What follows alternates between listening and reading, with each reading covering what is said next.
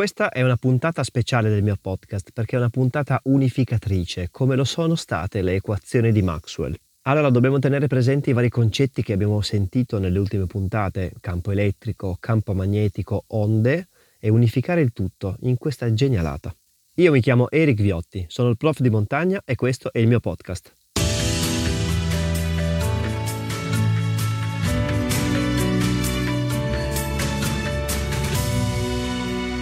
Riguardo alle equazioni di Maxwell ci sono due notizie, una buona e una cattiva. Quale vuoi sentire per prima? Beh, cominciamo da quella cattiva. Le equazioni di Maxwell in realtà non sono di Maxwell, nel senso che lui ha preso quattro equazioni già esistenti, ne ha migliorata, ne ha potenziata notevolmente una e ha creato un insieme che è passato poi alla storia come le equazioni di Maxwell. La buona notizia è che a spingere Maxwell era la ricerca di una magnifica simmetria tra campo elettrico e campo magnetico. Simmetria che in fisica vuol dire sempre meraviglia. Maxwell trovò l'anello mancante, trovò il modo di chiudere il cerchio e creò una nuova fisica.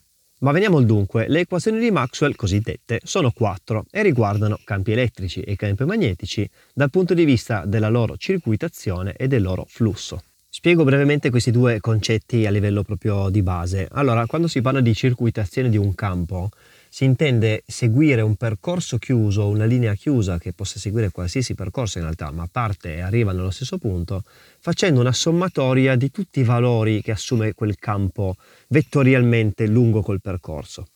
Io posso eseguire la circuitazione del campo gravitazionale, per esempio, facendo fare un giro a una mela che io ho in mano, facendola tornare al punto di partenza.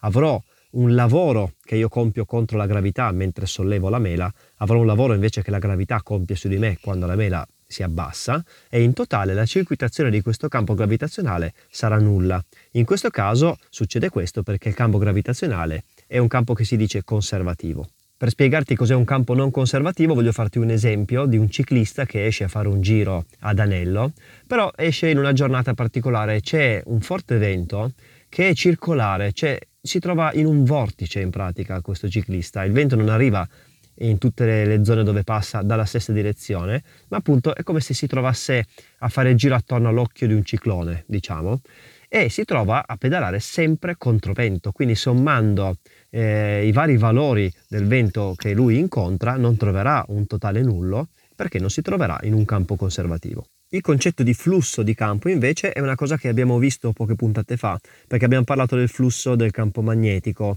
quando dovevamo poi capire l'induzione elettromagnetica. Beh, il flusso di un campo in pratica è definibile come la quantità di campo che attraversa una superficie chiusa. Per esempio si può calcolare il flusso di acqua che attraversa una tubatura, Eh, quindi la quantità di acqua che attraversa una sezione di questa tubatura, oppure per esempio si può calcolare la quantità di luce che attraversa una finestra. E insomma il prodotto vettoriale fra un campo e la superficie che viene attraversata.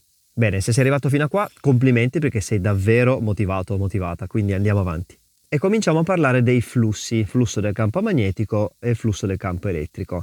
Queste leggi che riguardano questi flussi si chiamano leggi di Gauss. Queste sono le prime due equazioni eh, che ha, tra virgolette, rubato Maxwell.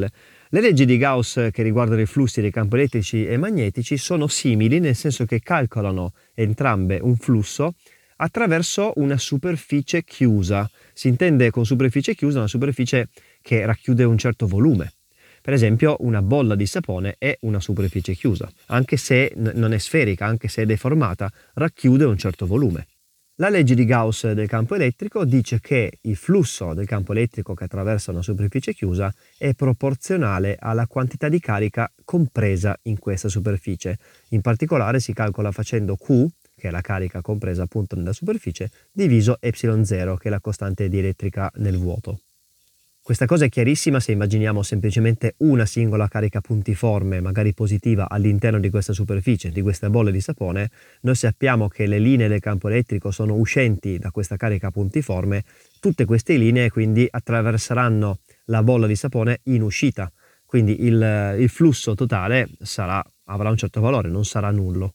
Se invece l'unica carica presente eh, si trovasse al di fuori di questa superficie chiusa, produrrebbe sempre un campo elettrico e le linee del campo elettrico attraverserebbero comunque questa superficie, ma il flusso totale sarebbe nullo.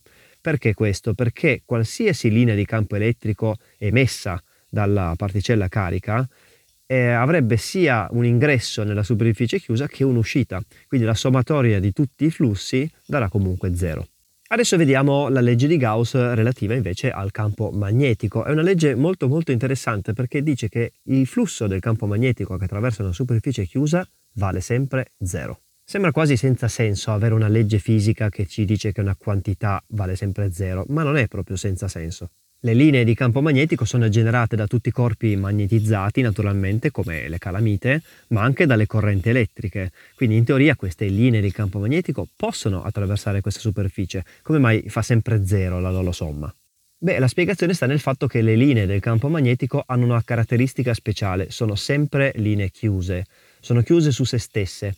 Per cui qualsiasi linea di campo magnetico uscente dalla superficie sarà poi entrante, un po' come il discorso di prima. Non possiamo creare un oggetto che abbia semplicemente una polarità nord, perché il magnetismo non funziona così. Se un oggetto ha una polarità nord, deve possedere anche una polarità sud. Non è come per le cariche elettriche che possono essere puramente positive o puramente negative. No, i poli magnetici vanno sempre in coppia. Infatti si dice che non esistono monopoli magnetici.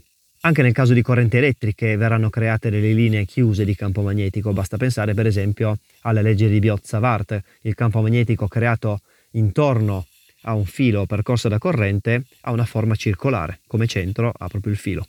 Quindi la cosa bella di questa legge, la legge di Gauss del campo magnetico, è che pur essendo una legge che sembra inutile e stupida addirittura da enunciare, in realtà ha delle implicazioni che non sono indifferenti. E queste erano le leggi di Gauss che riguardavano i flussi. Veniamo alla circuitazione. Ed eccoci a parlare della circuitazione dei due flussi, del flusso del campo elettrico e del campo magnetico. La circuitazione, lo abbiamo detto, riguarda un circuito chiuso, come dice la parola stessa. Dobbiamo seguire quindi una linea che si richiude su se stessa, come per esempio il perimetro di un cerchio, una circonferenza. Parlando della circuitazione del campo elettrico, in pratica stiamo parlando della differenza di potenziale lungo un circuito chiuso.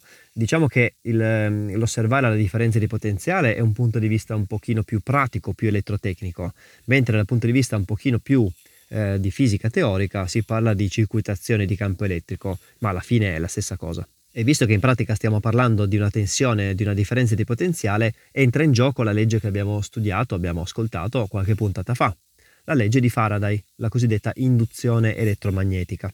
Per capire il collegamento dovremmo immaginare questa linea chiusa, questa circonferenza che in pratica racchiude una superficie, che potrebbe essere appunto, ovviamente è un cerchio, nel caso della circonferenza la superficie è minima, come se fosse il vetro di un oblò. Beh, se ci sono delle linee di campo magnetico che attraversano questo vetro, significa che sono racchiuse all'interno della linea chiusa, no? del, del, della circonferenza esterna. Bene, noi sappiamo per l'induzione elettromagnetica che se questo flusso di campo magnetico è variabile nel tempo, lungo il circuito si forma appunto questa differenza di potenziale che equivale alla circuitazione del campo elettrico. Questa è la legge di Faraday, Neumann, Lenz. Ha tre padri questa legge in realtà, perché Faraday eh, diciamo fece il passo teorico riguardante questa legge.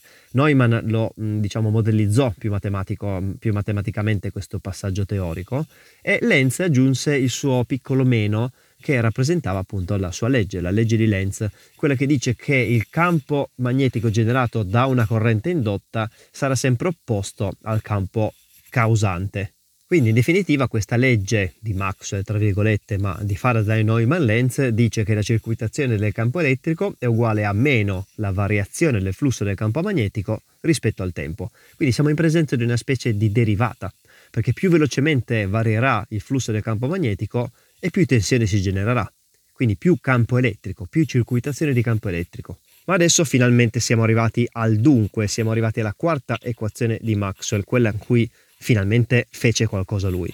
Stiamo parlando della circuitazione del campo magnetico, quindi stiamo vedendo un po' cosa può essere una causa di un campo magnetico. Naturalmente noi conosciamo già la legge di Biot-Savart. La legge di Biot-Savart è tradotta in queste equazioni dalla cosiddetta legge di Ampère, che parlava, fino all'arrivo di Maxwell, della generazione di una circuitazione di un campo magnetico semplicemente a causa di una corrente elettrica. Mi spiego meglio. Allora, immagina sempre questa circonferenza, ok? Questa circonferenza ehm, racchiude un cerchio, una superficie, un po' come eh, il pezzettino di plastica rotondo che serve a fare le bolle di sapone racchiude questa superficie, questo velo di acqua saponata. Sembra un esempio stupido, ma dopo ci torna utile. Beh, se all'interno di questo cerchio passano dei fili elettrici percorsi da corrente, noi sappiamo appunto per Biot-Savart che intorno a questi fili si genererà un campo magnetico. Quindi lungo eh, la circonferenza, misurando la circuitazione di questo campo magnetico, troveremo un valore. E la legge di Ampère dice proprio questo, che il flusso del campo magnetico lungo un circuito chiuso è proporzionale alla quantità di corrente che attraversa la superficie racchiusa da questo circuito, in particolare è proporzionale tramite la, una costante universale che è la permeabilità magnetica nel vuoto, quindi flusso del campo magnetico uguale permeabilità magnetica nel vuoto per I. E qui interviene Maxwell con un suo ragionamento, un esperimento mentale passato alla storia. L'esperimento mentale consiste in questo, qua ci vuole un pochino di fantasia in più ancora. Immaginiamo questo, questa circonferenza che racchiude appunto un filo attraversato da corrente. Però questo filo non prosegue all'infinito, perché sta andando a caricare l'armatura di un condensatore. Un condensatore in pratica è una coppia di piastre metalliche che mano a mano si caricano di cariche elettriche accumulando energia. Questa energia poi di solito viene utilizzata successivamente, magari con una scarica elettrica. Ma al di là della parte elettrotecnica, diciamo, di questa questione, immaginiamo questa, questo cerchio, no? questa, questa bolla di sapone ancora prima di essere gonfiata, quindi proprio un cerchio piano, attraversata da questo filo. Siamo però a poca distanza dal condensatore e adesso ci mettiamo a gonfiare la bolla. Il cerchietto di plastica, attenzione, non lo stiamo spostando, quindi il filo elettrico sta continuando ad attraversare, a passare all'interno di questo cerchietto di plastica, eh? Ma la bolla di sapone si sta gonfiando e mano a mano si gonfia sempre di più fino ad uscire da dove si trova il filo, perché si va a trovare tra le armature del condensatore. Tra queste armature del condensatore non c'è nulla, non c'è nessun filo e non c'è nessuna corrente. Quindi ci troviamo in una situazione in cui lungo il percorso chiuso, che non è cambiato, deve esserci per forza una, una circuitazione di campo magnetico, ma in realtà attraverso la superficie racchiusa da questo circuito non sta passando nessuna corrente. E com'è possibile? Ma se non c'è la corrente, pensò Maxwell, ci deve essere per forza qualcos'altro. E cosa c'è tra l'armatura di un condensatore? Beh, c'è del campo elettrico.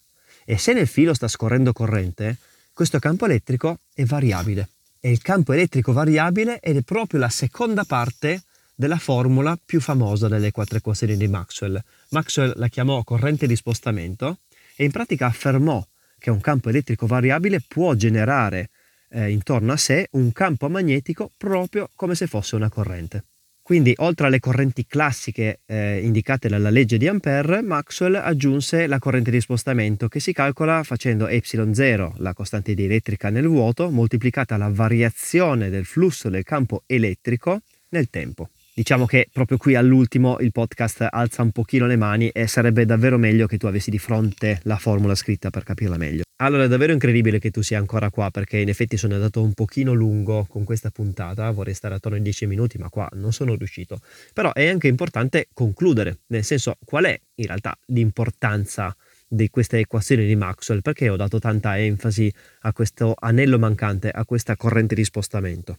Beh, perché prima di questo anello mancante si era a conoscenza del fatto che una corrente elettrica potesse essere causata da una variazione di campo magnetico. Si conosceva l'induzione, muovendo una bobina all'interno di un campo magnetico si riusciva a produrre della tensione, la tensione indotta appunto. Ma grazie alla corrente di spostamento si è scoperto che è vero anche il contrario, ecco la simmetria. Quindi anche una variazione di campo elettrico può a sua volta generare un campo magnetico. E l'implicazione è pazzesca, se ci pensi, anche perché parliamo di ovviamente più di cento anni fa. L'implicazione sta nel fatto che una volta che si riesce a generare un campo elettrico variabile, per esempio con un'antenna, beh, intorno a questo campo elettrico si genererà un campo magnetico variabile, che a sua volta genererà un altro campo elettrico variabile direttamente vicino. E questa cosa per avvenire non ha bisogno di nulla. Quindi questa propagazione, questa perturbazione può avvenire anche nel vuoto. E a partire dalle equazioni di Maxwell si calcolò a livello teorico quanto veloce poteva propagarsi un'onda creata in questo modo. Beh, si propagava più o meno come la luce. e quindi si scoprì che la luce non era nient'altro che un'onda elettromagnetica, e come la luce lo erano le onde radio, i raggi X, i raggi gamma, i raggi ultravioletti, eccetera eccetera, ma di questo ne parleremo in un'altra puntata. Da oggi alla domanda "ma che cosa giustifica l'esistenza delle onde elettromagnetiche?" tu potrai rispondere: l'equazione di Maxwell, bellezza. Grazie mille per aver ascoltato questa puntata. Io sono Eric Viotti, sono Prof di Montagna, mi sono messo sui social eh, a parlare di fisica, YouTube, eh, TikTok e qua su Spotify con i podcast. Seguimi e non ti pentirai.